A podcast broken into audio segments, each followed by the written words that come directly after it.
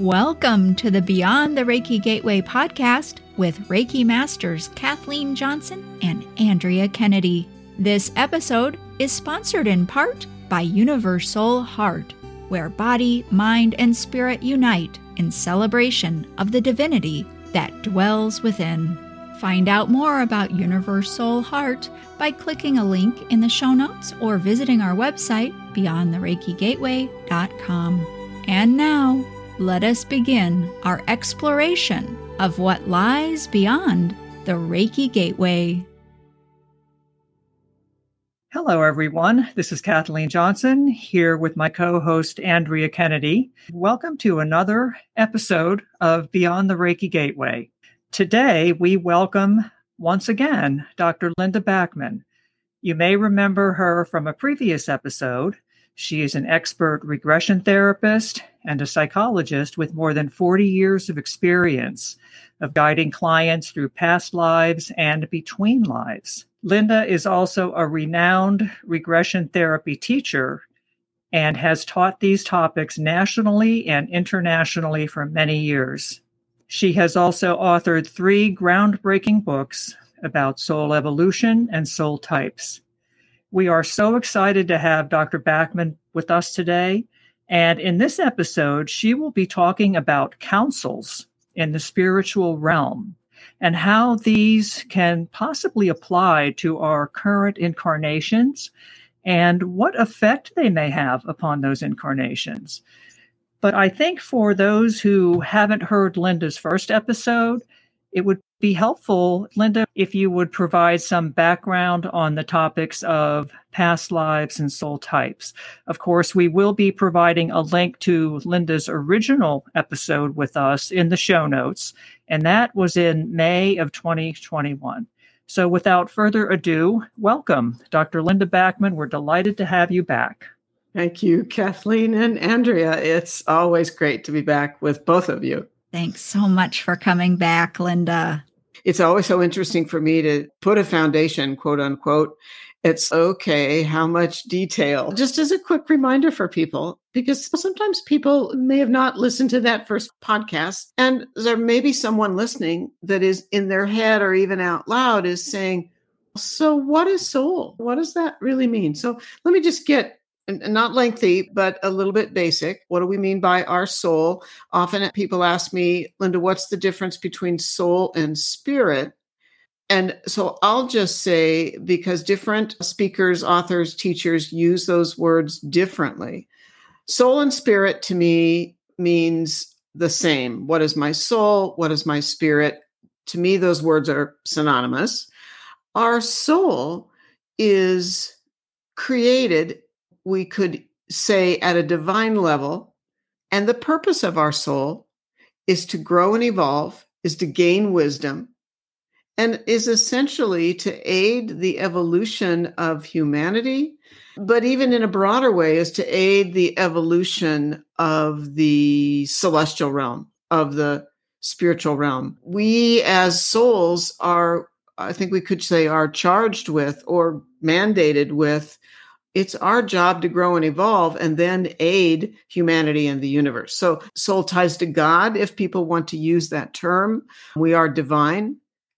But the bottom line is when a soul is created, it's almost like uh, I like to call it a little bit like the marsupial that comes out of the pouch. Think about a kangaroo. So the mama kangaroo has this little tiny marsupial baby that crawls out from the body of the mama kangaroo and then crawls into the pouch and continues to develop and expand and we could say evolve in the pouch. A soul will also spend some time in the spiritual realm. We might say developing in the pouch of the protective nature of the spiritual realm before a soul ever incarnates. So that's that's what a soul is. We evolve essentially lifetime to lifetime. We primarily evolve in body, not out of body. And then just to recap what came forward in the May 2021 podcast, I've come to learn uh, everything I talk about comes out of years and years of regression work, learning from clients. simply put, without going into a great deal of detail, there are three, we might say, types of souls or three origins of souls that come to earth. One is a soul that's created to incarnate primarily in the human body on earth. That's what I call an earth based soul. Then there's two others.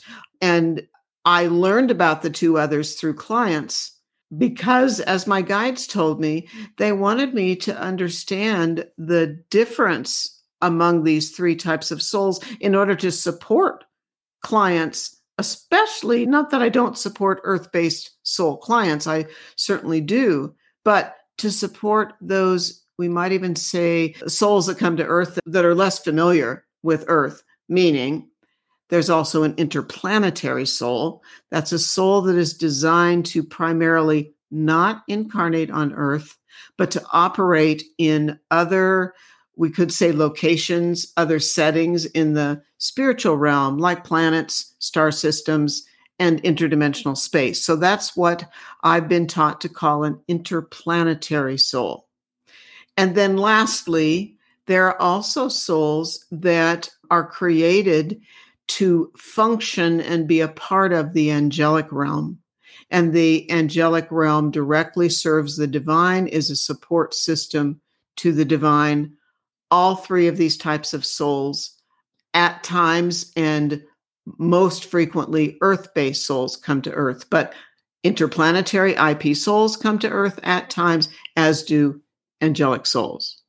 I'm wondering about the different soul types.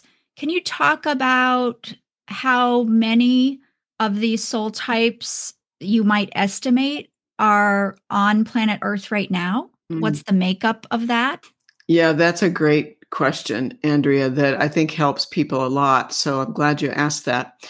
This might surprise people, but if we think about the human population, let me see if I can make this simple. If we think about the human population, the vast majority of incarnate souls on earth are not highly evolved souls.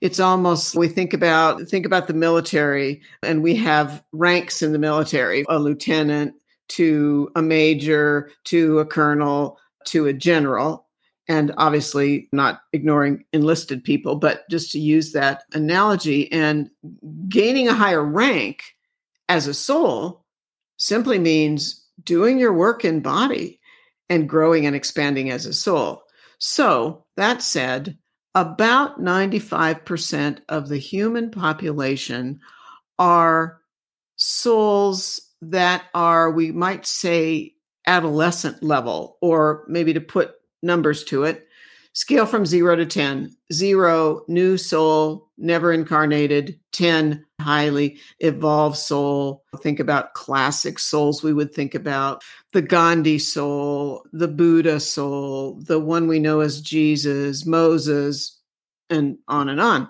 So, bottom line is that only 5% of the human population are, we might say, beyond a seven or beyond an eight on a scale of 10. And then we have to separate that apart into, if we call it 5%, then we have to subdivide that 5% into earth based souls, interplanetary souls, and angelic realm souls. And how would you divide that up among the soul types to take that a little bit further? Yes. Okay, good. What I have heard from clients repetitively, and I'm a little bit like a researcher in that as I work with clients week in and week out, in my head, and of course through my notes and recordings of clients, over the last six months or over the last year, when I asked this question to clients, what's the percentage of evolved souls on the earth? I gained overlapping information, or one client corroborated the information from another to another. So if we call it 5%, of the human population is evolved. About two thirds of that 5% are evolved earth based souls, meaning souls that have lived lifetime to lifetime to lifetime, probably hundreds, if not a thousand or more lives, and over time gaining wisdom. Now, we trip and fall, and I know it's not our topic for today to talk a lot about tripping and falling and that sort of thing, but we have free will when we come into body on earth. So we don't always make the most, you know, perfect or ideal choices. So of that 5%, about two thirds are, and I'll just make it simple, EB, earth based souls.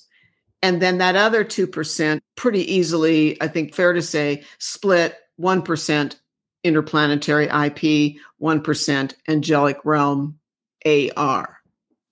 That has me thinking, Linda, what about the other 95%? Is that a mixture also of the three soul types, or is that all earth based? Ooh, okay, cool. Because I always think that at times you and Kathleen are guided, of course, as am I, to ask certain questions. So, great question. That 95% approximately are virtually all earth based souls. Because, let me see how to say this so it's clear. Because the only reason that an interplanetary soul comes to earth is because they're highly evolved. Not that they're perfectly evolved, they're still evolving, but they're highly evolved and they come to Earth to aid humanity. So that's the only reason an IP soul comes to Earth. So they would not be part of that 95%. Same is true of an angelic realm soul. An angelic realm soul, as I've said, basically serves the divine. An angelic realm soul, by nature of being AR, is highly evolved and is also not part of that 95%.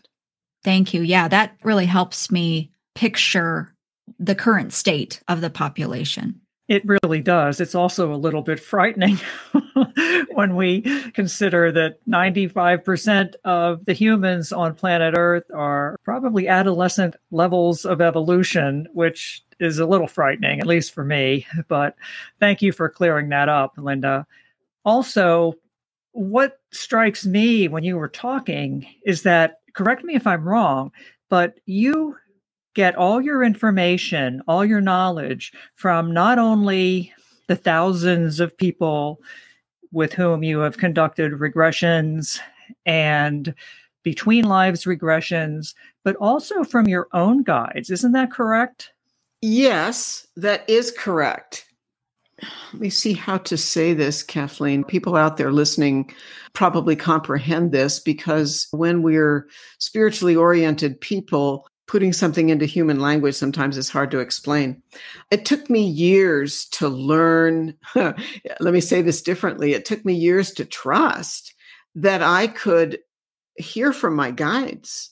And so, yes, I do at times talk to my guides in my head, and sometimes they'll help clarify something for me. But by the same token, I'm always really cautious. It's the nature of being trained as a psychologist.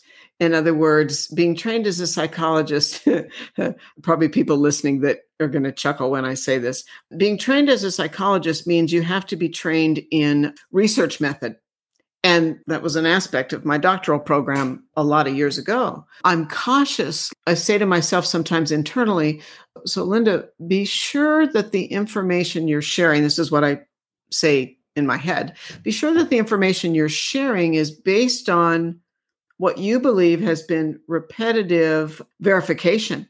Yes, it's true, Kathleen, what you're saying. And yet I'm a little bit anal about how many times have I heard this content from a from a client. Mm-hmm. But th- there's another avenue. I'm just going to expand some of what I said a few minutes ago because I think it's pertinent. So, first of all, Kathleen, you said that's scary. OMG, 95% of the human population is unevolved. then that's not what you said, Kathleen. So that's my word, not your word. But I, I, want people to think about let's just say, but 95% of the population is not a two on a scale of 10. 95% of the population is probably between a three and a six on a scale of 10. We're not talking about kindergarten level of knowledge. But we, those of us who, you know, feel concerned about life on earth and humanity and how we treat our planet and how we treat animals and how we treat plants and how we treat each other, et cetera, et cetera, it's, in my opinion, correct that we have a lot of problems on the planet. You know, lack of acceptance of all people, lack of taking adequate care of the earth. There's a lot of that. But one more quick thing, and then we can go where the two of you want to go with this. Let me add in a piece. So, this 5%, within that 5%, of evolved souls are, as I've already said, two thirds about earth based souls. So maybe that's 3% earth based souls, 1% IP, 1% AR. That 3% of the EB souls, those earth based souls, uh, this may or may not shock people listening, that 3% that are highly evolved earth based souls, those souls are capable of incarnating in more than one body simultaneously because of their evolution. Quite honestly, there's a fair amount of that capability, or maybe said more clearly, there are a number of highly evolved earth based souls currently on the earth who have more than one simultaneous incarnation that is called a split incarnation. That is partly because this is going to apply once we get to talking about councils. To a large extent, these multiple simultaneous incarnations called split incarnations or just called splits.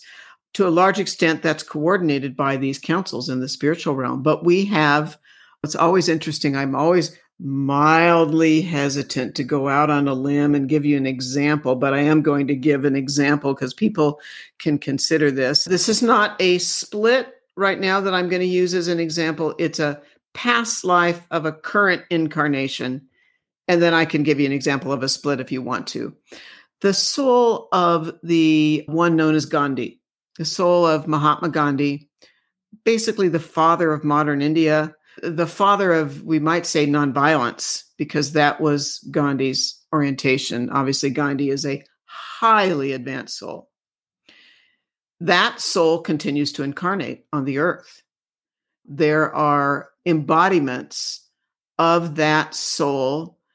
One of the reasons I know this is because when we see, oh, this is crazy complicated to try to explain. Gandhi has incarnations currently, and part of it is has been determined. I believe I've determined that based on physical similarity. There's a well known uh, political figure in our country, political commentator, that was once part of the Obama administration by the name of Van Jones and some people will go, "Oh yeah, I know who that is." But anybody can go look up Van Jones on the internet. African American man, very in my opinion wise individual. This is an aspect of the soul that was Gandhi. And so this is an example of how highly evolved earth-based souls come back into body and without going on and on, the reason I brought up Gandhi slash Van Jones is because that soul has more than one current incarnation. Van Jones is not the only incarnation of the Gandhi soul that's currently on earth, doing what they can to guide humanity forward. You know, I think it's fascinating, Linda, because I've always felt that we are so much more complicated and intricate and complex than we could ever know. I've always felt like it would just blow my mind if I could actually see all the truth of who we really are. And so it is really quite fascinating. And just listening to what you explained there about the incarnation and then the splitting as well I, I think it's fascinating to ponder that and it's hard to grasp. It really is. But I think also, I feel very much so that's the tip of the iceberg. And that's why the councils are really, I guess, intriguing to me because that is something else that is largely unseen by people, unknown about, and very influential and here to help. So I'm wondering if we might begin to talk about the councils and how they intertwine, how they relate to not only the soul types, but life on planet Earth right now. And not just the 5%, but the 95% as well. Perfect. Yes, I too am ready to hear more about the councils. And I did have a question, and I'm hoping you can answer this when you talk about the councils, Linda.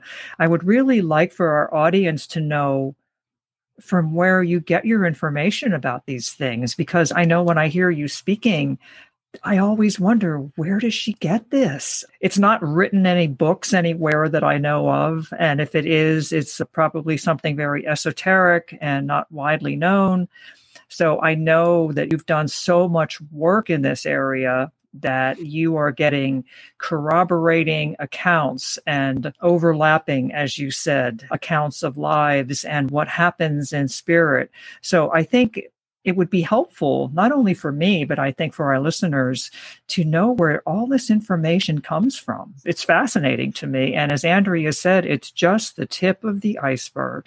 Yes, I mean, to both of you, it, it is the tip of the iceberg. Sometimes it even shocks me. I'd say better said. Oftentimes it shocks me that I ended up, you might say, moving from if anybody goes and reads a little bit about me on my website, I didn't ask for this. I didn't seek this out, which I'd love to be able to say because it's completely honest and valid when I say that. I didn't decide, okay, I'm going to become a psychologist and then, oh, and I'm going to figure out, not that there's anything wrong with this, but I'm going to go figure out what is the soul and what are past lives and on and on. It fell into my lap. And I know it fell into my lap. I know now because my soul had agreed. My soul at the higher level had agreed um, to do this, but I didn't seek this. It came to me. And I always want to try to be as clear as I can so it's not confusing. When I first fell into this kind of work in the early 90s, just pausing because it's like how to say this. I, I was, we think about this fancy word that we, some of us learn in going to school, tabula rasa. Tabula rasa is a fancy way of saying blank slate. I was pretty in my conscious awareness, not my soul level, but I didn't know anything about that.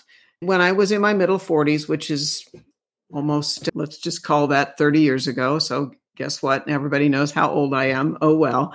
I really was tabula rasa. I was a blank slate. I didn't know anything about reincarnation. I didn't understand the soul. And then, without going into that long story in this podcast, a close colleague of mine died, and I fell into this kind of work because he started talking to me from the other side. So, where do I get all this information? I get it, as I've said, client to client to client to client. I also receive it because I learned how to talk to my guides and verify things with my guides. I would be leaving out a piece if I didn't say that over the years, I have had contact with one or two capable channels. And these are not channels that you're going to be able to go schedule an appointment with. These are people that I have known well. And at times they would help verify information for me or say no linda that's not a correct identification that soul is not uh, a current incarnation of that past life soul so to be totally candid kathleen and answering your question a quick example would be at times i have discovered what i thought was a past life of someone I either knew well personally in my life or a past life of a public figure. And then I would at times check this out with one or the other of these capable channels. And they would say, Linda, you're correct. Or they would say, Linda, no, you're incorrect. And I can tell you, they told me I was incorrect every bit as often as Linda, you're correct. So that's in answer, Kathleen, to your question. Let's dive into councils before the listeners say, Well, I thought they were going to talk about councils. And so when are they going to do that? This is where I want to just remind listeners to somewhat demystify or demythologize the spiritual realm. And I don't mean to overly or completely demystify it because there's something you know it's like I, I, used to have a friend who would teach about past lives and that sort of thing and he would say regression work is art mystery mythology and science and by that there is this beauty of the mystery of who are we at the deepest level and the highest level but there is science to this, in my opinion, or again, using a different word, there is left brained explanation. Let me remind listeners when we're in body, like Linda, Kathleen, and Andrea, or a listener, each of us brings a, you might say, a slice of our soul pie. We bring almost like, you know, think about a whole pie. We cut out a slice of that pie it's holographic. It's holographic, meaning when we bring a slice of our soul pie to be alive in body, the remainder of our pie contains the same, you might say, soul DNA because it's holographic. We bring a slice of our pie, and when we're born from our mother's body, when we're born from her womb, and we live and breathe, and the umbilical cord is cut, we're alive because that slice of our soul causes us to be alive, separate and apart from our mom. The remainder of our soul, the rest of that pie, is our higher self. Let's just focus on earth based souls to make this not overly complicated. In the spiritual realm or at the high frequency of spirit, you can call it heaven if you want, tied to earth, there is a council, a congress, a parliament of souls that serve in the role of doing what they can to guide Earth. Now, they don't literally come down here and say, okay, I'm going to. I'm going to decide who wins that election, or I'm going to cause that disaster, they don't do that. They are guides, pure and simple, they're guides, and they guide us as humans to make choices and decide behavior. Some of the souls on the Earth Council still incarnate, some of the souls on the Earth Council do not continue to incarnate. It varies. Nonetheless, the members of the Earth Council, in the range of about 130 souls, are charged with the responsibility of doing what they can to guide Earth. Do the souls on the Earth Council guide only Earth based souls, or do they also guide the interplanetary and the angelic realm souls? Great question. And obviously, we'll get to the point of talking about there is an interplanetary council and there is an angelic realm council. IP and AR souls have their own guides that are, if you're an IP soul, you have an IP guide. And if you're an AR soul, you have an AR guide. But at the same time, if an IP soul comes to Earth, an IP soul will you almost might say temporarily, will also have an earth based guide to help them operate in body on earth. It's not their primary guide, but it is an additional guide. It's sort of like if I decided I wanted to go live in China for three years, I'd probably have a helper when I got there that was Chinese even though I'm not Chinese, and that Chinese person would assist me with language or cultural behavior and that sort of thing. Oh, that makes sense. How does the guidance come to us when we're in body? Through those guides, I guess, that you just mentioned. Does it also come from our higher self that is perhaps in contact with the souls on the councils? You know, what are the different ways that we are influenced or guided by those on the councils?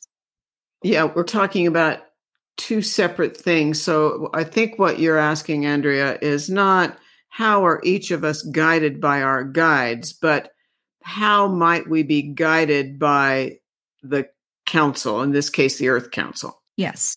Let me say a couple more things and do my best to answer what you're asking. The Earth Council is a body, if you will, of souls who've been asked to take on a very key responsibility.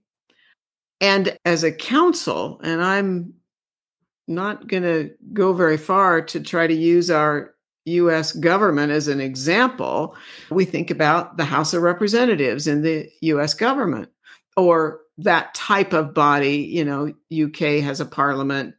There's a similarity and a dissimilarity between, if I talk about the US House of Representatives and the Earth Council. The similarity is there are differences of opinions use a current example. Okay, the council is operating, the Earth Council is in session, we might say, and there is a coordinator of the Earth Council. And that coordinator is coordinating a discussion of so, okay, we have this new Omicron variant. And so the pandemic on Earth continues.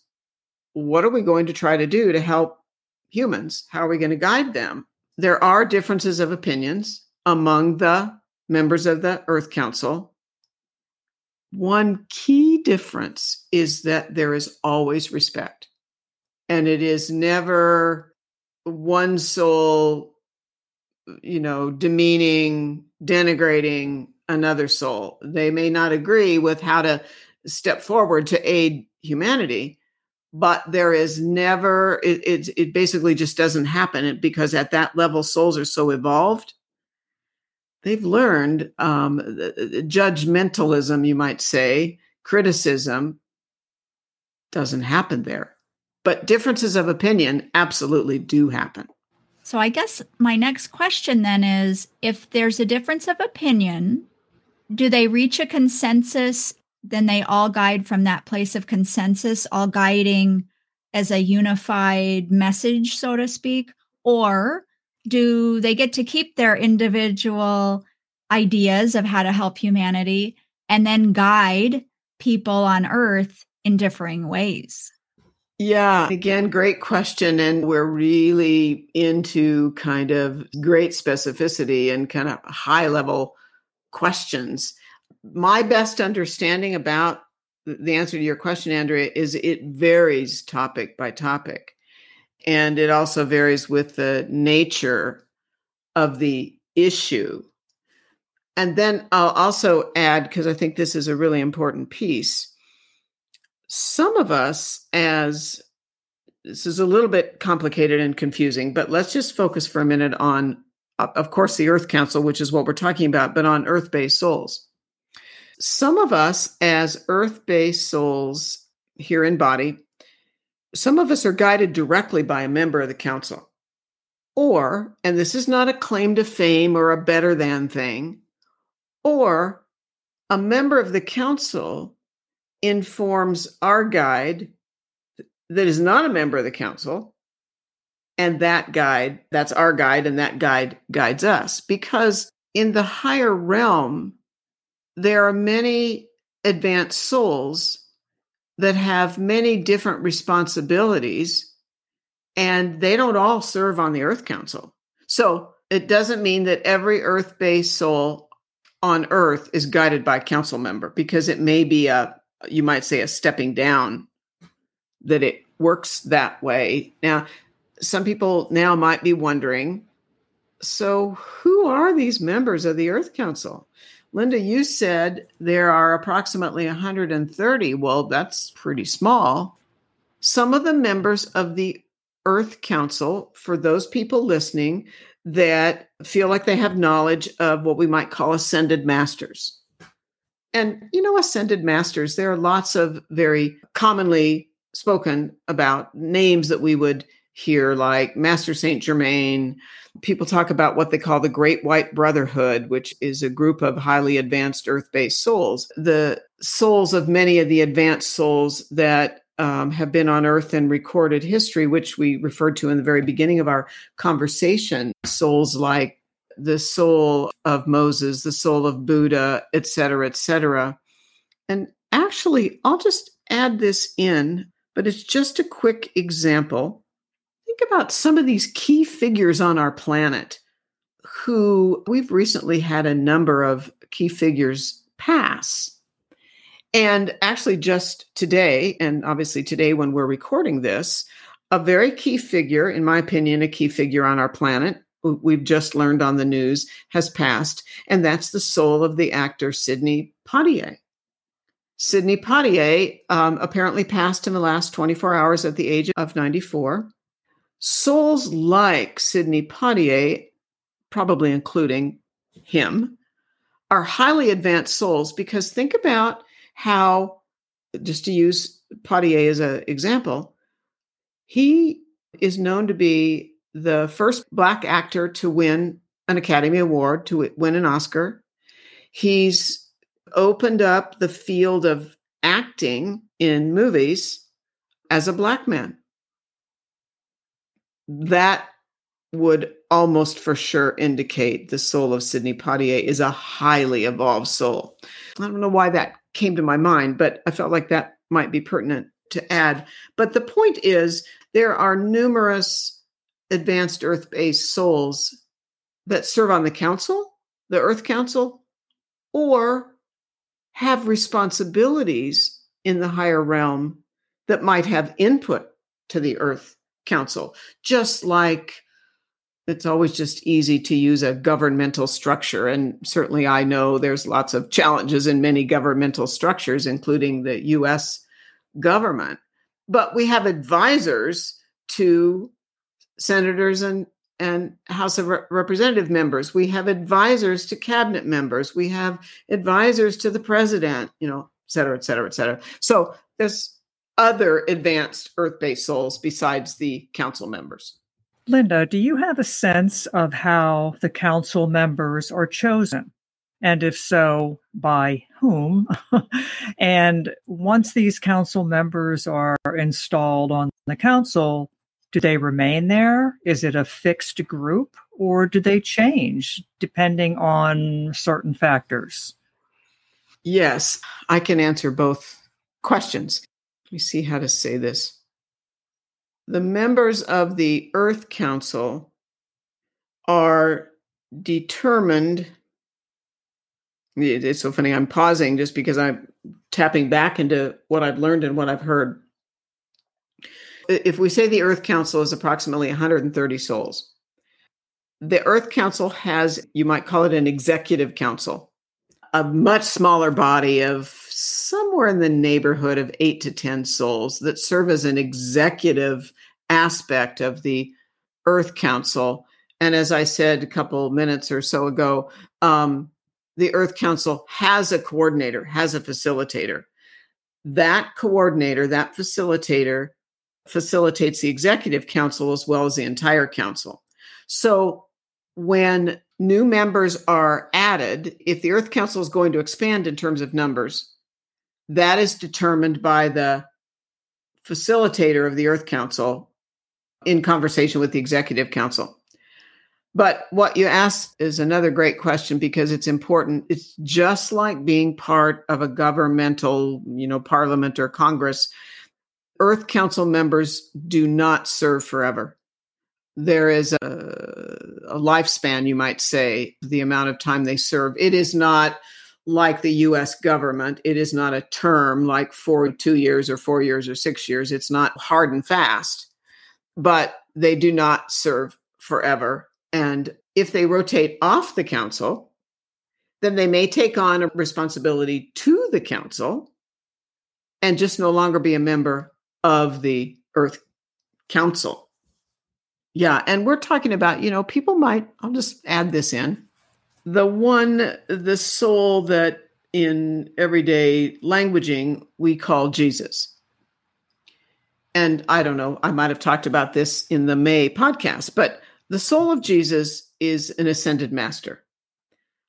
And we're not referring now per se to religion, even though this is the soul that, you know, was crucified approximately 2,000 years ago. But that soul, separate and apart from any religious beliefs, is a highly evolved earth based soul that came to earth to do what he could, along with those that supported him, to progress humanity. So that soul, whose name was not Jesus when it was that soul was embodied as that one we call Jesus, that person had a different name, and that soul had past lives. There are other people that have written about and channeled about the past lives as the one we know as Jesus. But so the reason I'm bringing that up is that the soul of Jesus has served on the Earth Council and has rotated off the Earth Council to take on other responsibilities. So just to add that in. You may remember, Linda, one of our more recent episodes had to do with the past lives of Jesus. I think I remember you commenting about that on a social media post. That's correct. I'm remembering that now that you bring that up, Kathleen. And I think that, in my humble opinion, what that does when we talk about the past lives of the one we call Jesus, that person's actual name was Yeshua but when we talk about those past lives, then we bring that soul down to being a soul, being a soul that evolved lifetime to lifetime to lifetime, like all the rest of us. And I think that demystifies this, brings us into a place of, because I say this to clients a lot, please don't view yourself as unimportant and think, oh, just because a guide showed up today and maybe that guide had a nameable name, a familiar name, and maybe not, but it brings it all down to the actuality of Earth and the universe progress through the actions and behaviors of the evolution, soul by soul by soul by soul. Absolutely. It's really fascinating. And I think it helps us. I know I think it helps myself anyway with the question of worth. I like how you made that point as well. Bring it down to a level that we all have in common and that there is no ranking in that way. We're all progressing, we're all learning and evolving. So I appreciate you bringing that up. Yeah, I might just add in very quickly. Here's just a simplistic example. And I have clients that come and I encourage them to, how do I want to say this? Simplify and bring down to earth, bring it down to basic, everyday kinds of things we're not important just because oh look what oprah's done and the humanitarian things oprah's done. It's no what about just average everyday people? So i'll just give a really quick example which i just love but it's a it's an everyday example and i'm saying this because i want people to think about everyday-ishness if you will. We have some immediate neighbors that we know quite well and they're younger than my husband and I, and um, they're the age of our children, and they have children. A couple weeks ago, I posted on social media that we bought a new printer, and um, we had an older printer that still worked, but we didn't need it anymore. And if somebody would just contact us, they could just come and pick it up, and they could have it. And so, the immediate neighbors who know us well quickly texted my husband and said, Oh my gosh, that's so wonderful that you have this printer. And they said, Our printer just died, and our high school aged uh, son has this major report that he's got to get done before Monday. This was like Friday or Saturday or whatever it was. And we'd just love to take your printer. And we just said, Fabulous, come right over. It's in the garage. Take the printer. So they took the printer and fortunately it was still working and they're pretty techy and so they hooked it up and their son was able to finish his project and get it ready to go to school i think this was a saturday and it needed to be turned in on monday so that worked really well yesterday morning we had a sizable snow where i live And we have a snowblower, but it's an older one. It's very, very heavy. I can't run it. It's way too heavy for me. And my husband has recently had some hand surgery, and he's not allowed to run it at all right now. Uh, uh, the reverse happened. We contacted our neighbors, both their college and high school age boys were home, and said, We're happy to pay one or both of your boys, but could they come help us clear our snow? And so, two, three hours later, one of the boys came and cleared our snow. That is just as important as what some famous person or some prominent person on the public in the public arena does with their life to aid others. And so I always want to say that out loud because I think we get too hung up on, oh, I haven't accomplished enough. It's like those kinds of everyday things that we do for one another are crucial for the well being of humanity. That's a great point, Linda. And the other thing is, famous people go to social media and what do they do? They post the video of them doing the deed. I mean, that's how we know about it. Look at all the people just doing everyday acts of kindness, like you described. And they're not plastering it all over social media. Look at what I did. You know, they're doing it from their heart and through compassion. And, you know, if you look at it that way, I don't know. I think it takes on even more of a special quality in light of that. I so agree. No act of kindness is ever wasted, no matter how small. Sometimes I think it's better if it is done anonymously because you don't need to shout it from the rooftops when we do something kind just do it because it's the right thing to do and because it's what we all need more of. And it is what is going to move us along and help us evolve. That's the only reason we need. Yes so true. And and you know what i'm aware that we're doing kathleen and andrea i'm giving a lot of left-brained information a lot of kind of structure cognitive information and by the same token humanity evolves in very small ways and big ways. Big ways are important too, and and people with major platforms. Uh, we need those people. We need the people in roles and positions, but that everyday action is equally important. And I just often want people to get a bit out of their heads like, well, I haven't written books or I haven't stood on a stage, that's not essential. And honestly, I always feel that just as no act of kindness is ever wasted, no act of being unkind ever goes unnoticed. it works in reverse as well. Totally true. I mean, just a quick comment then, and then maybe we need to expand into what's the Interplanetary Council and what's the Angelic Realm Council. But I, I just want to add one more piece in, and that's the beauty, I think, of podcasts like the two of you do, because it's conversation and it just morphs and goes where it needs to go. I'll just add in one more quick piece. It's no secret where I live. I live in Boulder County, Colorado. Um, I don't live in the city of Boulder, I live in the county.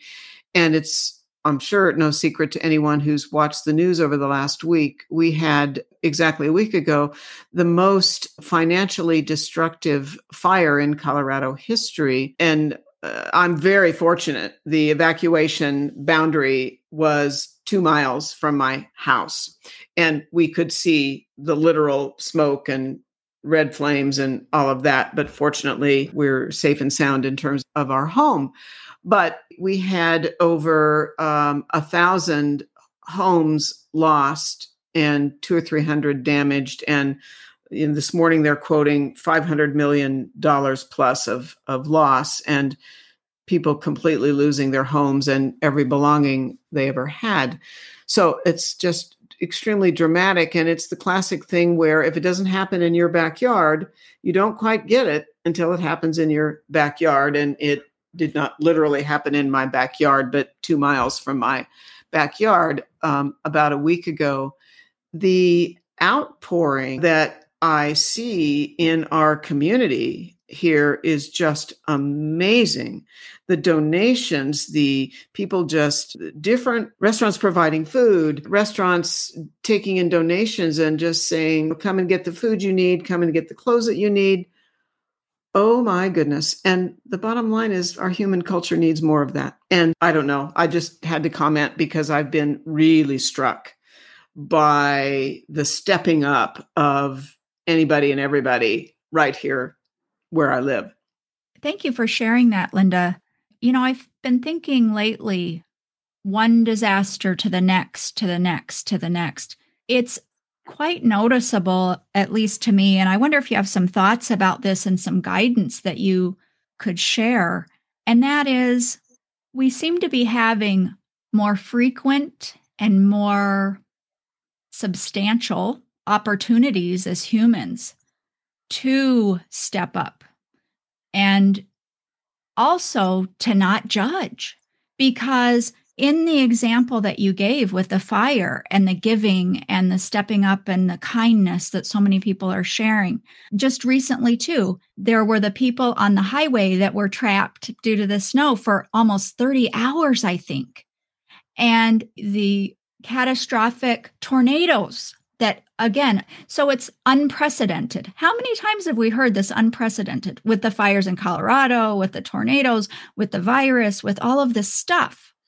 And what strikes me is it's as though we're being given opportunities at such a high level or such such a, an overwhelming in your face kind of way that and the piece about judgment that I wanted to mention was in the face of disaster people aren't going up to people saying, um, What's your political affiliation? Let me know before I decide if I'm going to give you these clothes or this bottle of water or this hot meal. People are having a greater opportunity to simply be in recognition that we're more alike than we are different. And I think that's no accident unfortunately, it's taking all of these very traumatic occurrences. I sort of feel like if we just act like that more, maybe these things would die down. But I don't know. I'd be curious to both of your thoughts about that. Andrea, I absolutely agree. And it has also grabbed my attention about all the various tragedies and disasters and Oh my goodness, opportunities as you describe them. And that really is a great word to describe these things. It's funny because when you were talking about this, I could feel my guides just coming in and saying things to me. And what they told me was that, yeah, we're all up here, we're stepping up our game, all of us, because we know how critical it is for planet Earth. And you all need to step up your game. We're giving you multiple chances, multiple opportunities. Don't waste them. And that just came in as you were talking. So I definitely wanted to share that. It's a little surprising, but there's no question about where it came from. Yes. Yes. I mean, I think Andrea and Kathleen, I think that we're being given these opportunities. I so agree. Last Saturday, one of the things that was badly needed was uh, water, bottled water, because people like 35,000 homes had no water. And so we got, we went to the store and bought water and we were taking it to a drop off point And the line of cars going into the drop off point just to drop off water was amazing to me. And it took, you know, quite a while to just drop off water. I, I so agree that we're being given opportunities. And I think that's the challenge. And I would imagine, because I hear this from clients and people in, you know, classes I teach and groups and that sort of thing. What are we doing with these opportunities? And I think people like the three of us, as well as people listening to this podcast, I would say by and large come from a higher perspective. And yet we still see that we're not taking care of our planet as we need to. And people disbelieve the science that clearly demonstrates there is global warming, there is a problem um, that can be resolved over time through fuel and cars and emissions and that sort of thing. So all we can do is what we can do. This is what, and maybe to bring this back to the councils, this is what the councils, I'll say, struggle with because based on clients as well as my own intuitive information, there there is a struggle. So let me talk for a minute about the Interplanetary Council and then something I know um, about the Interplanetary Council and some of their struggles. Let's see if I can explain this briefly and but clearly. So there is what we call the Interplanetary Council. This is another Congress, if you will, of representatives from more than one celestial location. And I know people might say, well, Linda, tell us which celestial locations, you know, Pleiades, Sirius, Venus, blah, blah, blah.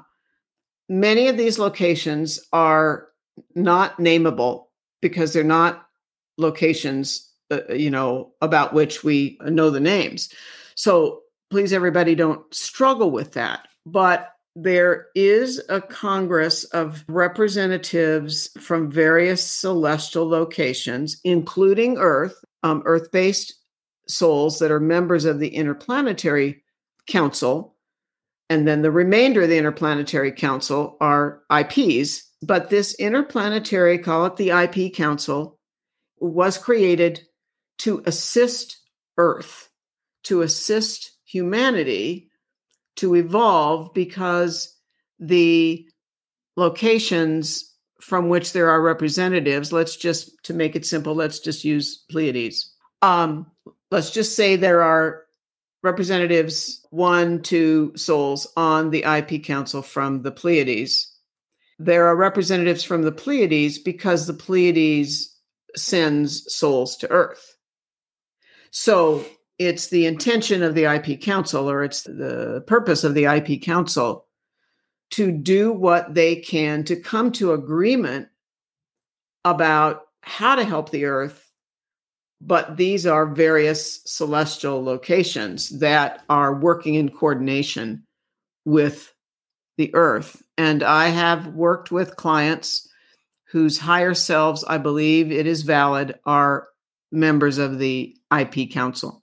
Again, we're demystifying the higher realm because we were talking about nuts and bolts of a group of people are probably going to ask me how many or, wonder how many uh, souls sit on the IP Council. It's fairly small. Now, the IP Council is much newer than the Earth Council.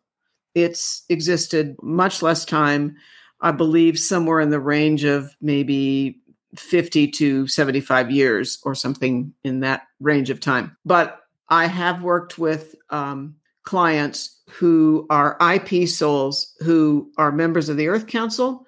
I also have worked with clients who are Earth based souls and are Earth representatives to the IP Council. So we're coordinating in a bigger way than just EB souls. Mm. Reaching across the aisle spiritually, right? That's funny. Why not?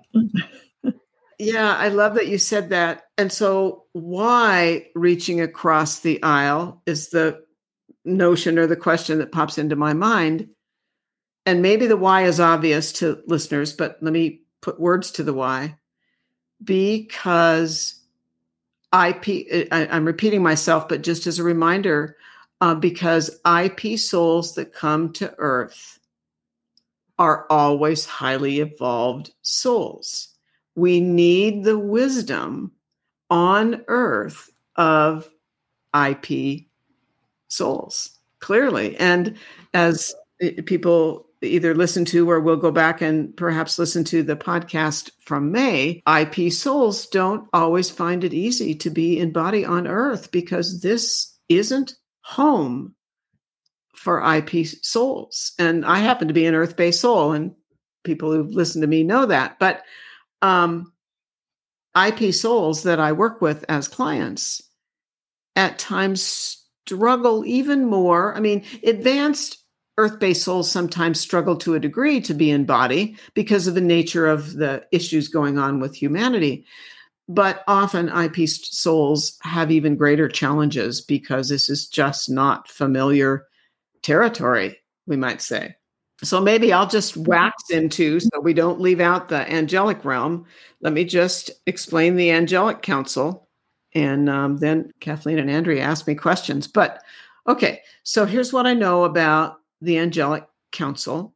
It is the newest of the three councils. And for people wanting to know more about angelic souls, please, if you will, go back and listen to the May podcast.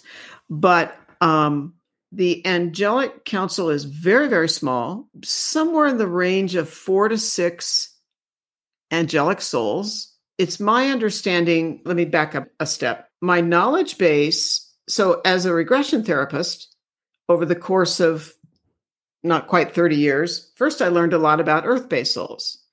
Then my guides decided they wanted me to learn more about interplanetary souls. So they started infusing IP souls into my practice.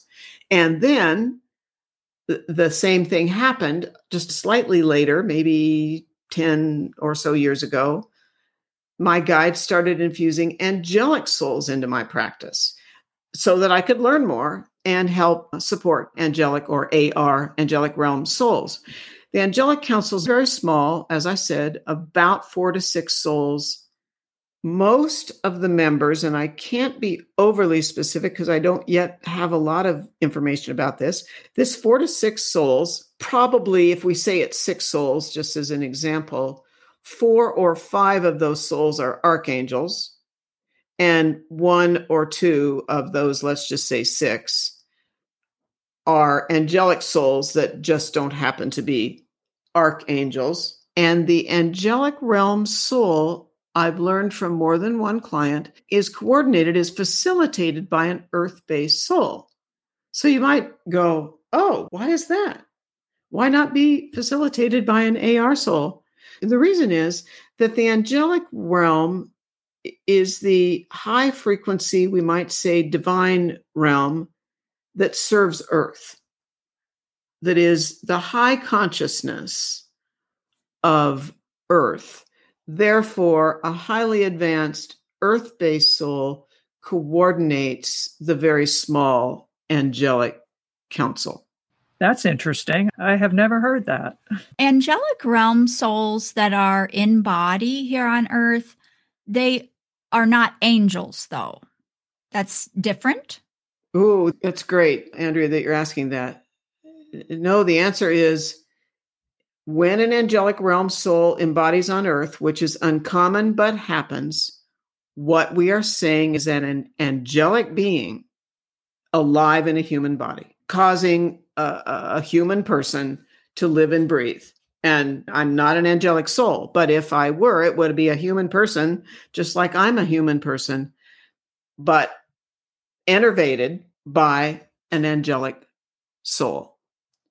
I often, I'll just add this in quickly, when I'm interviewing my regression client before we start the regression, because I've learned a, a fair amount about angelic souls, sometimes I can begin to kind of to have a hunch in my head. I never speak this until the regression's over, but I can sometimes begin to suspect that I'm working with an angelic soul. Sometimes I can tell. Some of the clues would be, and again, people can go back to the May podcast, but the core signature energy of an angelic soul is love and compassion. Now, that's not to say, because I don't want people to get confused. If I happen to meet and work with an angelic soul, and I know some people just even in, yeah, more than just clients, if they've had a regression, we know they're an angelic soul. That doesn't mean that person is always loving and compassionate 24 7 because I'm not sure anybody is loving and compassionate 24 7. We're in human bodies with human lives and human emotions and the ins and outs of everyday living. But that is one of the qualities of an angelic soul is to be very, we might say, right brained, very deeply loving and caring more often than not. So, yeah. This is something that I've started to encounter more in my practice, working with clients that I know are angelic souls. The first time it happened, it was really startling. As of today, I think I can count three, possibly four clients, past and present, who I'm pretty sure are angelic souls. And what I've noticed, Linda, that those people all have in common is that they have uncommonly difficult obstacles with their lives on earth. Lots of baggage, the kinds of baggage that when you look at it from the outside, you think, oh my goodness, how can that person keep going? That kind of baggage. But yet, that love and compassion you described, that still shines through in all these people. They are loving, compassionate, just dear people and don't dwell on the earthly trappings of misery, if you will. Hmm. And it's it's always startling to me because it's like, wow, this would break a lesser soul, truly. and yeah, I don't know if you've come across that with your clients, but that is what I've noticed. And that's just across the board with the handful that I've had the honor to work with. Yeah, Kathleen, I'm thinking about a person in particular who's an angelic soul that I've worked with far more than once. And she is exactly what you describe. She is the deepest, loving, caring person. And she's had so many struggles in her life. And yet there's this bright persona that always shines through. Now, that's not, I mean, I've worked with a number of angelic souls. All of them are not exactly like that, but I have certainly worked with many that fit exactly what you're talking about. And just this week, I worked with a new client. We discovered through regression she's an angelic soul. And one of the one of the interesting things, many things fascinating about her regression, but one that was quite fascinating for me that isn't always the case when I'm working with an AR soul is that this is her first embodiment on earth. And I think that is absolutely accurate. And so that's a challenge. Then think about this this body called human and this place called earth it's like we all have our own struggles who doesn't have some of their own struggles. Mm-hmm. And to just jump in and be here and yet she's a very lovely capable for the most part positive attitude individual. What an amazing conversation this has been. And unfortunately we're just about out of time for the episode. And I just want to say thank you again, Linda. But I want to invite you to add any last thoughts or ideas that perhaps you feel guided to share with us as we close this episode. That's that's perfect. Thank you. I want to just say thank you so much to the two of you for this opportunity to talk about the topic of not just my work but pretty much my life that fascinates me and carries me forward. And as we pull the pieces together, a couple of uh, comments come to my mind to, to say. One would be as listeners have taken all this in, and I know I'm probably repeating this, but please don't, listeners, please don't worry about are you a member of a council? Are you not? it is absolutely not about accomplishment in that sense. What it really is about, as all of you think about this, is honor and acknowledge that you all have a higher self, that if you're listening to this podcast, you are not a young soul, or you wouldn't take the time to listen to this type of podcast. That is my assumption. And so if you're listening to this podcast, you are more evolved than average. And so your higher self has roles and responsibilities in the higher realm, whether it's earth based, interplanetary, or angelic realm, except that those roles are important. And of course, it's not about ego or it's not about what my husband has said for years and years is he'll say, I'm not to take you know myself seriously. I'm to take what i do seriously. So please think about that. And then i would just close by saying we've stepped into a new year, 2022. All opportunities are on the table. We can contribute to humanity in small ways and perhaps more overt ways. Just please look at your life. Be sure you're taking care of your own self and your own health and those around you, and honor and acknowledge that you're here with purpose. So thank you so much for the opportunity to um, talk about what I've learned and what I love to talk about. Thank you. It's been a wonderful conversation. On behalf of both of us, Linda, it's always so amazing to talk with you, to learn more, and to be challenged, really, in such a wonderful way, thinking outside the box. And if people want to reach out to you, find out about what you offer, your different classes, the different opportunities, or simply just ask you a question, they can go to your website, ravenheartcenter.com, and find everything they need there. And we'll link that in the show notes as well. Thank you again, Linda, for coming on. My pleasure. And before we say our final goodbye, Kathleen and I wish to share our heartfelt gratitude with all of our regular listeners who've chosen to support our all volunteer effort here at the podcast by leaving positive reviews, sharing about the podcast with your friends and family, and on social media as well, and of course by contributing through donation. It is through your efforts that our audience continues to grow, and Kathleen and I wanted to just say thank you. And we certainly look forward to the next time we meet and explore beyond the Reiki Gateway.